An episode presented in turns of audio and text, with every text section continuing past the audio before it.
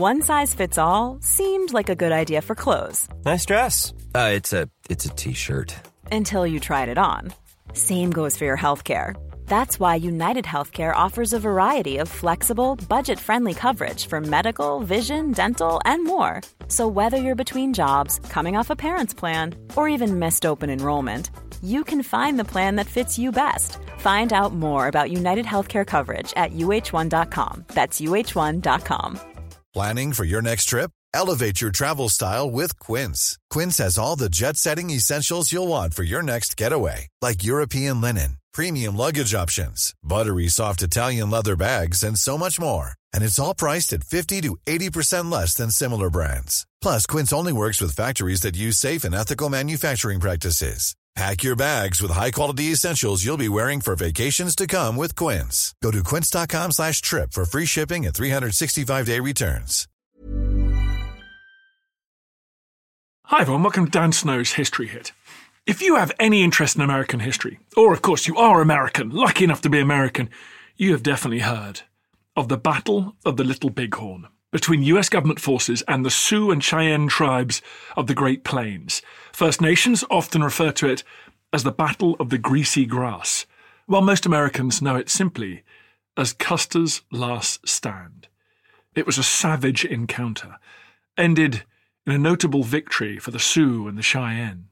Today we're going to be talking all about that infamous battle. All through the 19th century, once Americans had won their freedom from the British, they were driven by a, semi religious belief that they were destined to expand right across North America. Their nation would stretch as far as the land would take them, and as it turns out, somewhere beyond. It was an irritation that the early settlers who expanded westward discovered the land that they believed to be theirs was already inhabited by others, native tribes who'd called that land home, the land that was to become the United States, for centuries. There were bouts of violence, there were periods of relative peace, there were bargains and treaties struck with local tribes. At one point, there were something like 368 treaties signed between First Nations and the United States. And those were treaties that recognized that each tribal group was an independent nation and held their own right to self determination and self rule. But land hungry settlers won out. And particularly when the US government realized that beneath the land was some valuable resource, the decision was usually taken to seize it by force. And it wasn't just about that opportunistic seizing of land, of course. Many 19th century Americans believed in the inferiority of native peoples. In a letter dated December the 29th, 1813, Thomas Jefferson wrote, This unfortunate race, whom we had been taking so much pains to save and civilize, have by their unexpected desertion and ferocious barbarities justified extermination, and now await our decision on their fate. It sounds like something that Adolf Hitler would have said, rather than coming from the pen of the enlightened Jefferson. By the end of the 19th century, nearly all of those early treaties had been broken. Native tribes had had their land seized, people had been massacred, survivors had been tricked, they'd been forced off their land, they'd been displaced onto reservations, which are sort of parcels of land that are much smaller and, and often have no connection for the tribe. They're nowhere near their ancestral lands. Areas also without the resources that groups of people need to survive. These groups then became forced to rely on US government handouts, and, and today these reservations still exist and they account for some of the poorest areas in the United States. In 1868, the US government and the Sioux Nation had signed one of these treaties in which the US had recognized the Black Hills were part of the Great Sioux Reservation. They were set aside for the exclusive use by the Sioux people. But then gold was discovered in those hills. It didn't take long for American settlers to renege on that agreement. Prospectors arrived to mine the hills and they claimed the land for themselves. In 1876, Sitting Bull and Crazy Horse, two indigenous leaders from the Sioux and the Cheyenne, led a ferocious campaign to protect their land. The Americans responded. They sent in the military, and native warriors came face to face with some of the United States' most battle hardened soldiers, men who'd made their name in the recent American Civil War. One of them, General Custer, well, and his subordinates, underestimated the fighting capacity of the native tribes, and the Battle of the Little Bighorn ended in a devastating defeat for the US. It was one of the native tribes' greatest victories, but it was also one of their last. The defeat enraged white Americans, and the US government increased its efforts to subdue the tribes. Within five years, almost all of the Sioux and Cheyenne would be confined to reservations. The Battle of the Little Bighorn remains a powerful, a harrowing symbol of Native American resistance and the US government's broken promises. It was a pivotal moment in the history of the American West. To tell me the story of the Battle of the Little Bighorn is historian and author Angie Newell, who's of the Canadian Liidlii Kue Nation, the Dene, and has just written a book called All I See Is Violence, a fictional retelling of the Battle of Little Bighorn. It was a very bloody event, so some of the descriptions of violence in this episode are pretty visceral at times. Just a warning there. This is Custer's Last Stand. Enjoy. T minus 10. Atomic bomb dropped on Hiroshima. God save the king. No black-white unity till there is first some black unity. Never to go to war with one another again. And liftoff. And the shuttle has cleared the tower. Angie, thank you very much for coming on the podcast. Thank you for having me. First of all, tell me where the Great Plains are, and then what was the situation on the Great Plains uh, in the build up to this battle?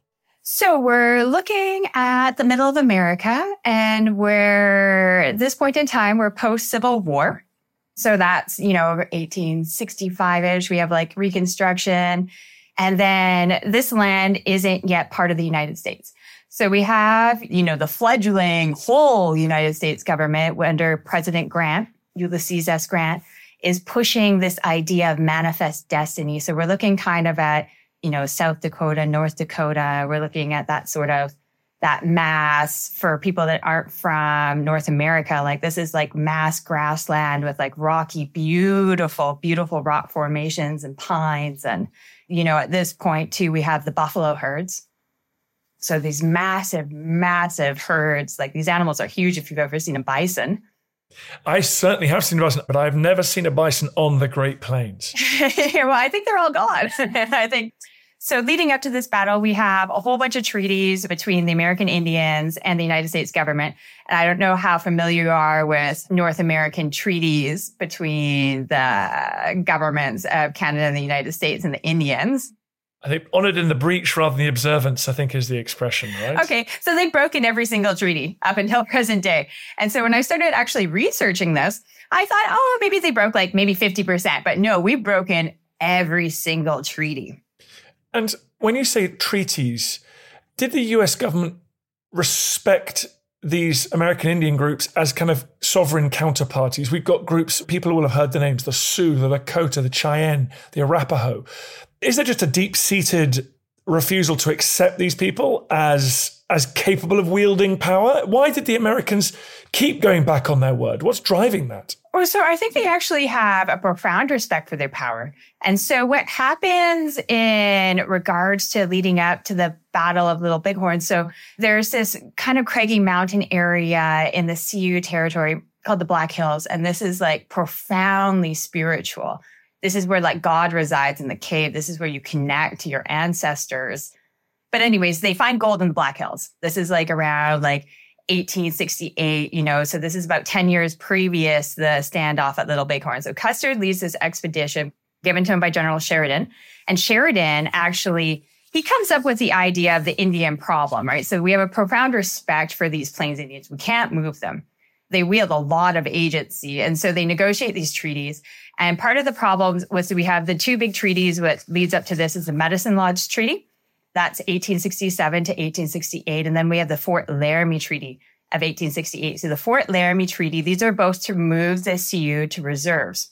But the Fort Laramie Treaty allocates some hunting rights and same with the Medicine Lodge Treaty to the Black Hills. So they kind of get to keep this Black Hills, area, the agency of having, you know, the hunting grounds, the spirituality, but they have to go back to their reserve. We hear this word reserve a lot, right? So what does that mean? That does that mean a reasonably big chunk of land, small chunk of land? reserved under the sovereignty of these indigenous groups. You just stepped on a hornet's nest. okay. Reserves. So reserves. Reserves still exist today.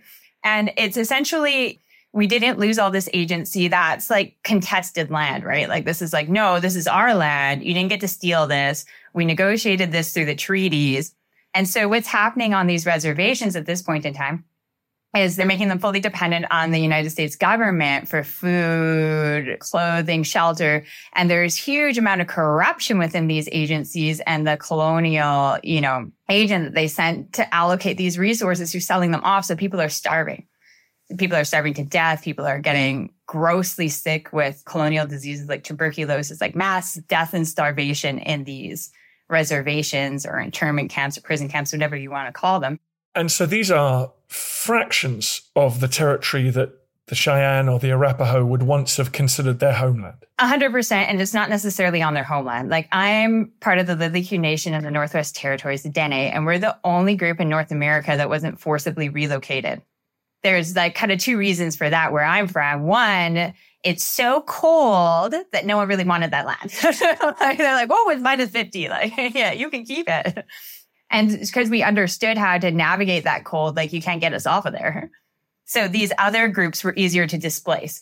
We have Sheridan who comes up with the idea of the Indian problem, right? And so this is actually echoed by Adolf Hitler, the final solution. He got these ideas from Sheridan, General Sheridan, and we have um, General Sherman they have this mentality of kill the Indian, save the man. But before that, they just flat out, it's a war of extermination, right? We have a problem, extermination, and extinction. So we have three things trying to go on to get these Black Hills and all the, not just the Black Hills, but all this different territory. But they find gold. Custer finds gold in the Black Hills 10 years previous to the standoff at Little Bighorn and all hell breaks loose because they're like, oh, it's gold there. And Custer has big financial problems in his personal life. So I'm sure he sees like at this point in time, gold's currency, right? Like gold is money. So if you find like a hunk of gold, like you can go trade and buy with that. You know, we don't have this sort of centralized banking system. So they find this gold and they're like, oh, we got to get out of this treaty. And so they're having real problems because Custer kind of calls it out in his own diaries, but different people kind of mentioning this. And this is kind of like obliterated from history when you start studying American Indian history. But what's going on with the treaties and why they're having problems getting out of it is that a lot of white settlers married Indian women. They call them squaw men. And so they're in on the treaty negotiation process. And they're like, no, they're not trying to give your best interest in mind. This isn't what's going on. Like, don't sign that. To me, that was really fascinating.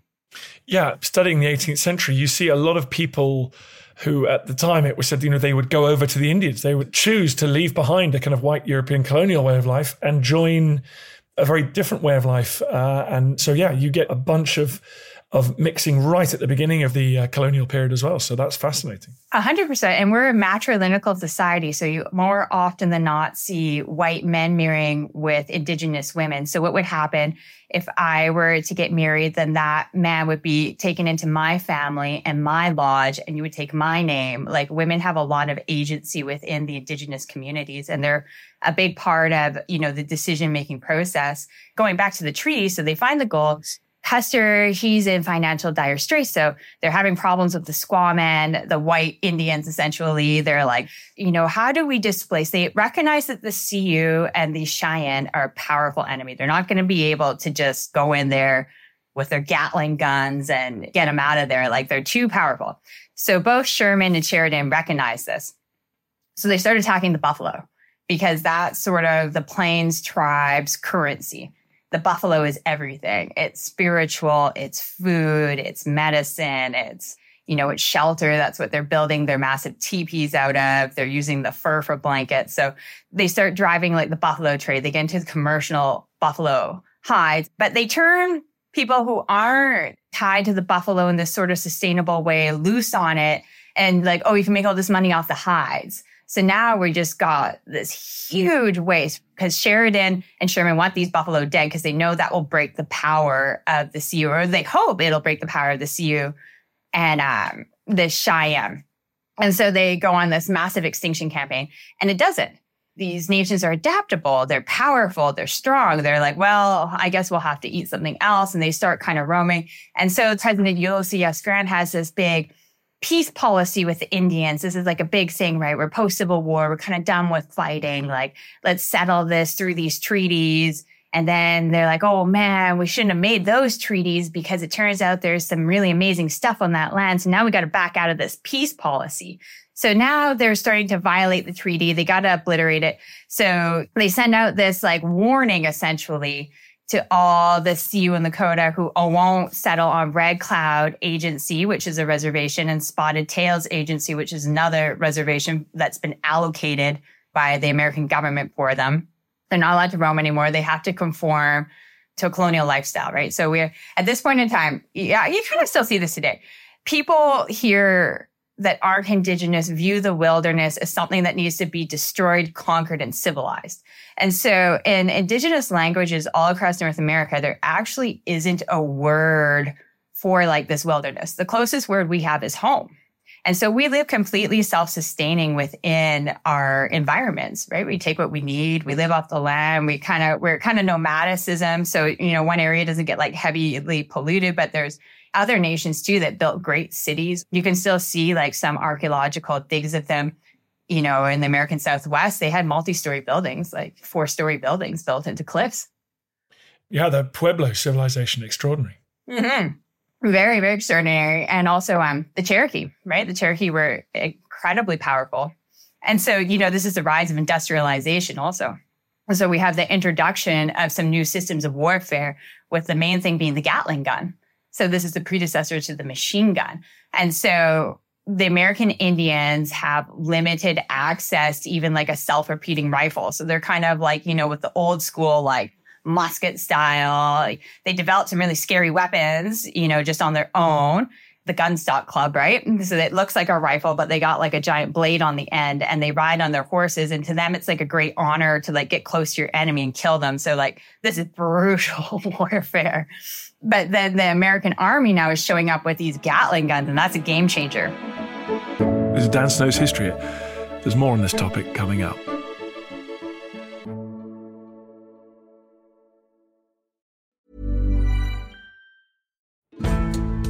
Join us this month on Gone Medieval from History Hit.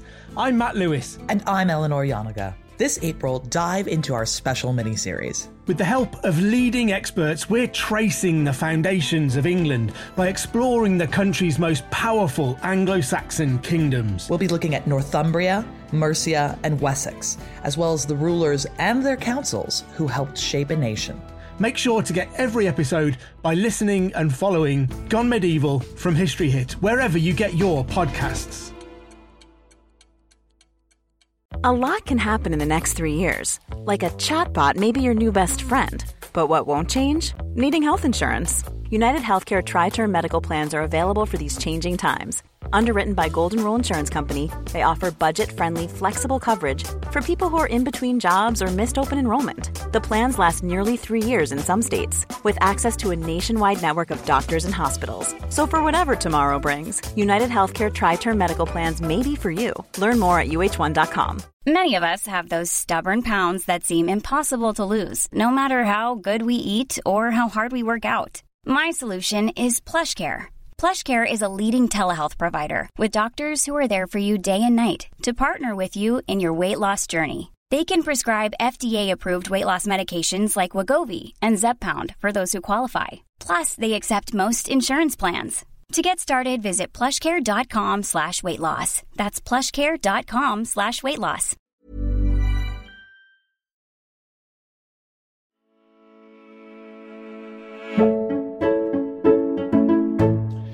Let's talk about that the, uh, the, American Army and pushing into well, I mean the, the, Valley of the Little Bighorn, I guess. So situate me. Where are we now as Custer advances into Indian territory?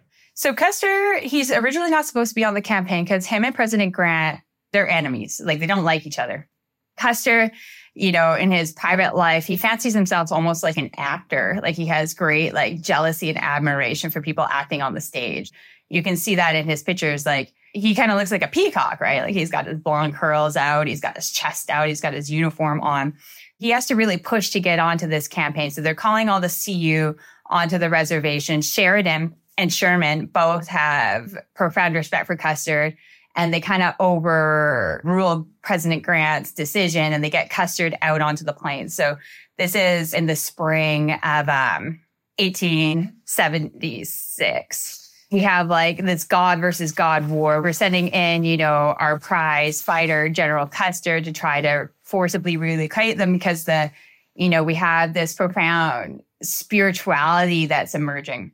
And we see this with Sitting Bull, who is a Lakota Sioux. And then we have Crazy Horse, and they're both medicine men. So what that means is they have like a profound, like intuitive nature. Yeah, so let me talk about these two because these are the two that are often cited as the main protagonists. And and you mentioned earlier that Crazy Horse has got European heritage, which I didn't know at all. So Sitting Bull and Crazy Horse would we call them chiefs? But as you say, not they've made that themselves through their charisma, right, and their leadership skills. For sure, they've attracted followers, and so they're saying no, like stand your ground. This is our land. Don't let them take this from us. They've taken it illegally. They've broken these two treaties they have these like series of spirit dreams, these two chiefs showing like what's going to happen. And if they stand their ground, they're going to win. And so we have this big sun dance that's the lead up to the Battle of Little Bighorn. And, you know, Sitting Bull has this profound vision that they're just going to annihilate the army that they've sent to destroy them.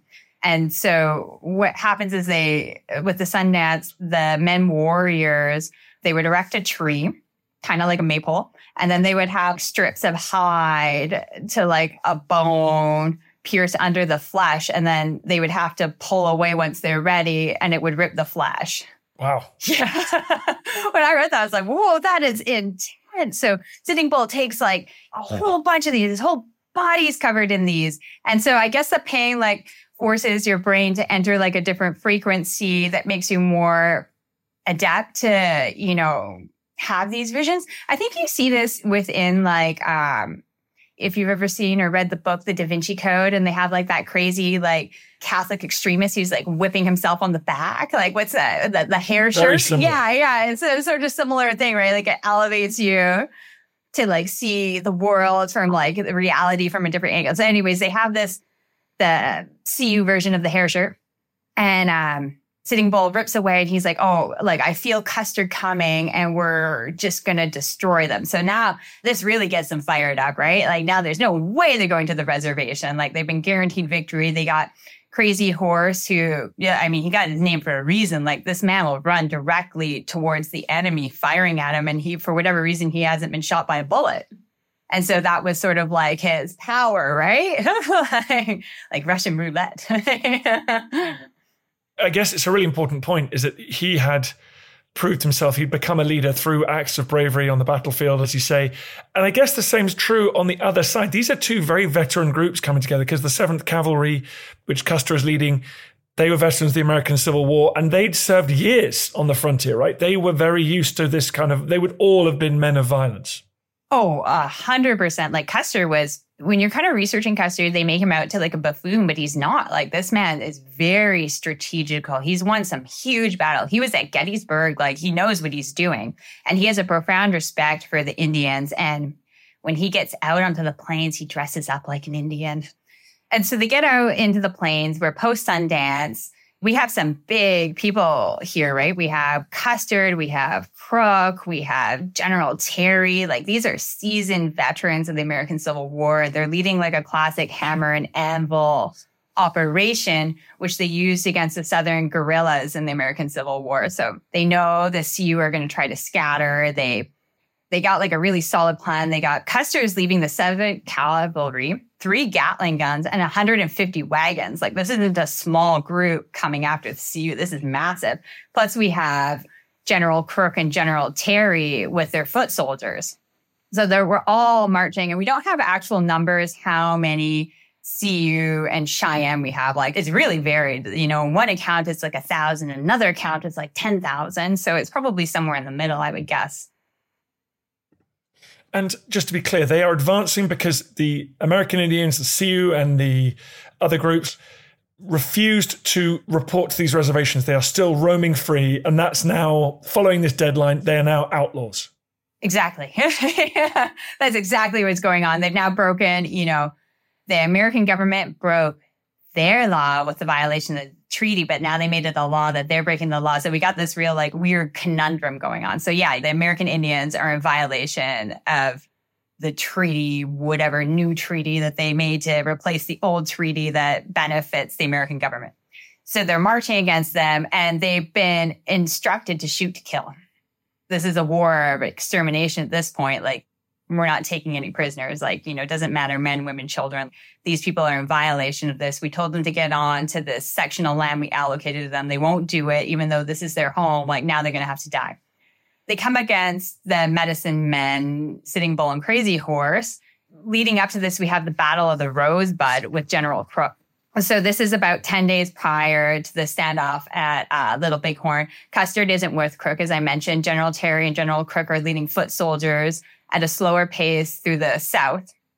And we have General Custer who's going to come up on them. This is a strategic battle that General Crook comes up against the the Lakota Sioux and the Cheyenne. And the Sioux and Cheyenne, they hand it to him. General Crook's forced to retreat. So this is a decisive battle that's won by the Sioux. The Sioux, they erect some like death lodges. They make teepees. They dismember the Crow Indians fighting with General Crook. They find all these bodies Custer comes across, you know, a few days later in these lodges. And he's like, oh, whoa, what's gone on here? And so this kind of spooks everybody. So Custer has about 21 Indian scouts as well. And they're spooked. They're like, no, like this isn't good. Like we shouldn't press ahead. But, you know, Custer, he's trained in battle. He's worried about what's happened with General Crook. Like this is previous to any sort of like real communicate. Like you can't just like hop on your satellite phone. We're in the, the you know, we're in the 19th century. So at best you have like a runner who might find them. And so he's, you know, weighing out his decisions. They can see the beginnings of a massive encampment up to the north of them, which is where we have Sitting Bull and Crazy Horse, who led this victory against General Crook. And he decides to strip his column and he's going to lead 250 men on their horseback up into this encampment. And then the Gatling guns and the wagons are going to slowly come up behind them. So he makes a decision right there to split his men with the idea that General Crook and General Terry are going to come to his aid from behind. And so it's, as you say, like a clever, well, it sounded clever, coordinated pincer attack. What happens next?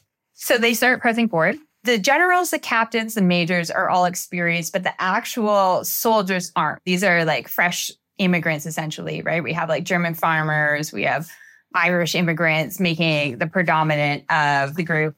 And they're a little bit scared. We're finding these death lodges, all these dismembered bodies, like they mutilated the bodies of the dead for spiritual reasons. Say, like, you're murdered by a Sioux in battle, then they would cut off your arms so you can't use your arms in the afterlife.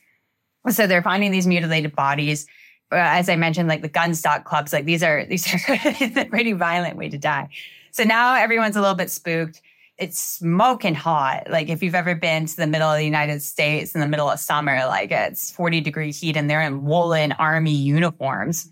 So they're we're smoking hot. The horses are tired. Custer is like hot on the trail. He thinks he can get them to scatter, you know, using hammer and anvil. He can get the Indians to scatter and lead them towards General Terry and General Crook. And this is going to be like a huge decisive victory for Custer. And because he's had so many decisive victories, like he's pretty sure of himself. And so they get a little bit closer. They send their Indian scouts up ahead. His beloved bloody knife is with him. So this is Custer's like pet Indian scout. The Indian scouts go up and they're they come back and they're like, I don't know. like there's a lot of Indians there. Like, I don't think this is a good idea. Like maybe we should just wait for the rest of our resources to show up the Gatling guns, the foot soldiers, the wagons, you know, the wagons that are full of ammunition, food, like all the necessities. And Custer's like, oh, if we do that, like the Indians for sure would have known. They would have seen the scouts and they're going to scatter. So now he's like, well, geez, like this is what I've been sent to do. If we wait another two weeks for the rest of the column to show up, these Indians are going to scatter. We're never going to find them. We should just go in now. We're all skilled leaders and we'll just like smoke them down this is weighed out and they decide that this will be a decisive victory for them and they go into it. So Custer split his men between Benteen and Reno. Benteen also is a veteran of the American Civil War and he hates Custer, like hates him. And Major Reno is a drunkard. We now split up our 7th Cavalry and they're going to split and they're going to like round around and then smoke them down. This is the big plan. And so they get in there and the Sioux and Cheyenne are ready for them. And so they kind of like pop out of the trees and they think the Sioux and Cheyenne are running, but they're not. They're kicking up dust clouds with their ponies.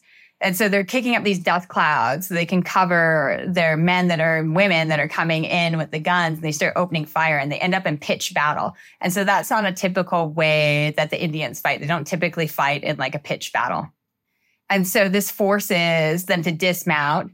It splits them up even further. Benteen straight up retreats. He's like, oh no, not today, Custer. Like, I'm not dying this way. So now Custer doesn't have, he has one side totally open because Benteen's like ran off into the forest with his men and they're hiding. Major Reno essentially ends up retreating as well. And quite soon, like a couple hours in the fight, he's like, nope, nope, like this isn't going to happen. And so the accounts that we have post uh, Battle of Little Bighorn, like they're like, no, we held our ground. And then like, you know, as they start getting interrogated further and further, it's like, no, no, you retreated and you hid in the bushes. So that's how people that survived that skirmish got out of there. They literally hid in the trees.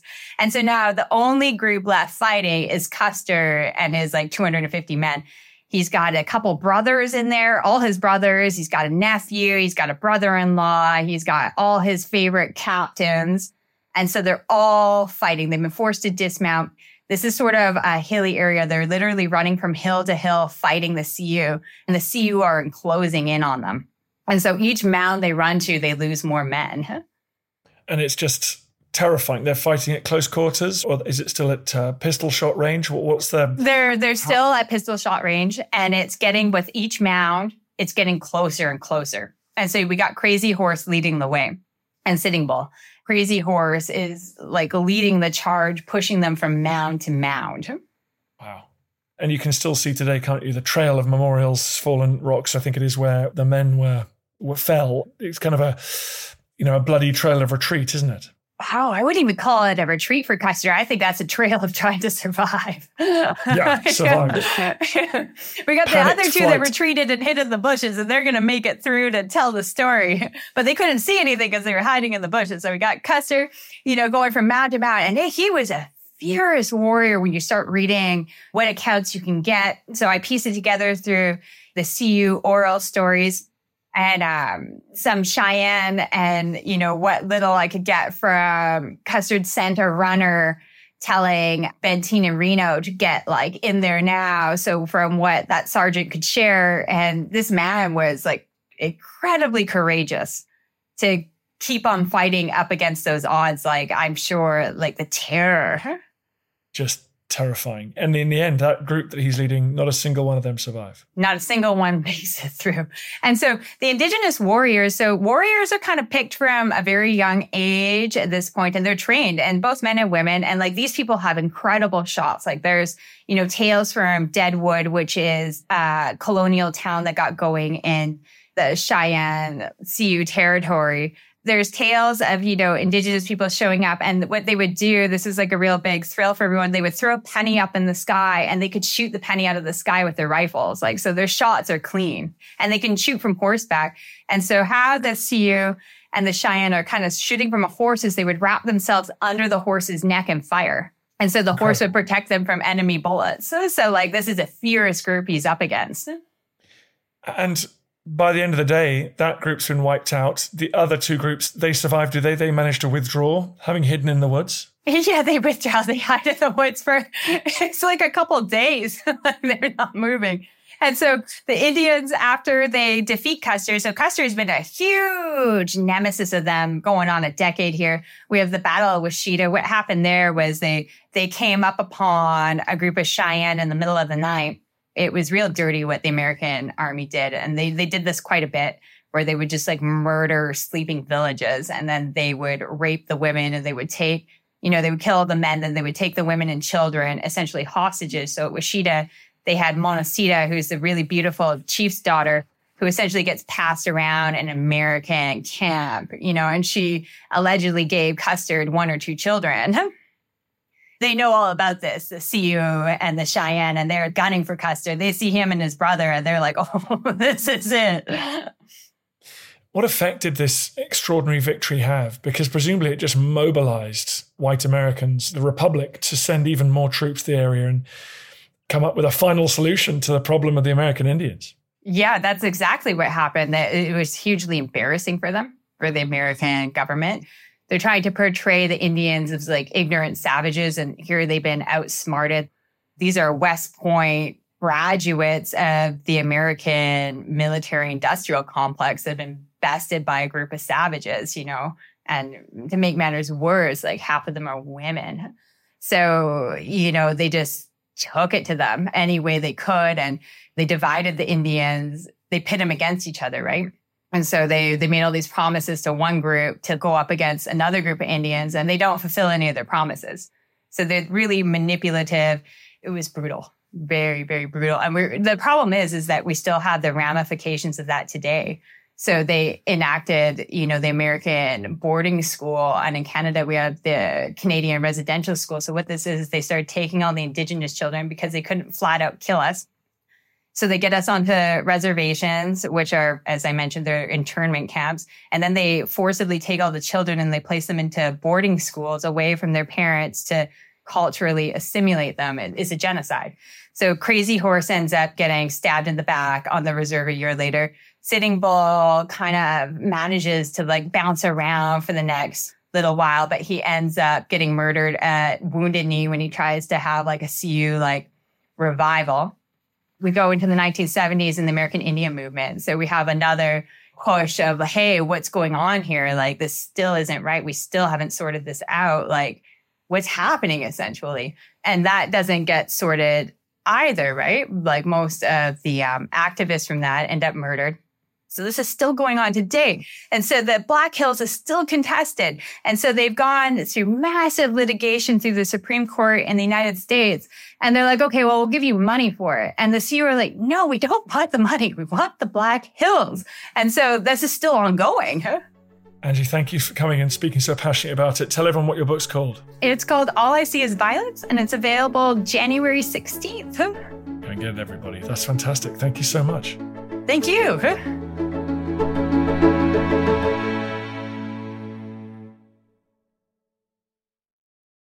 Thank you for listening to this episode of Dan Snow's History Hit. Please follow this show wherever you get your podcasts. It really helps us, and you'll be doing us a big favour. Don't forget, you can also listen to all of these podcasts ad free and watch hundreds of TV documentaries when you subscribe at historyhit.com slash subscribe. As a special gift, you can also get your first three months for just £1 a month when you use code Dan Snow at checkout.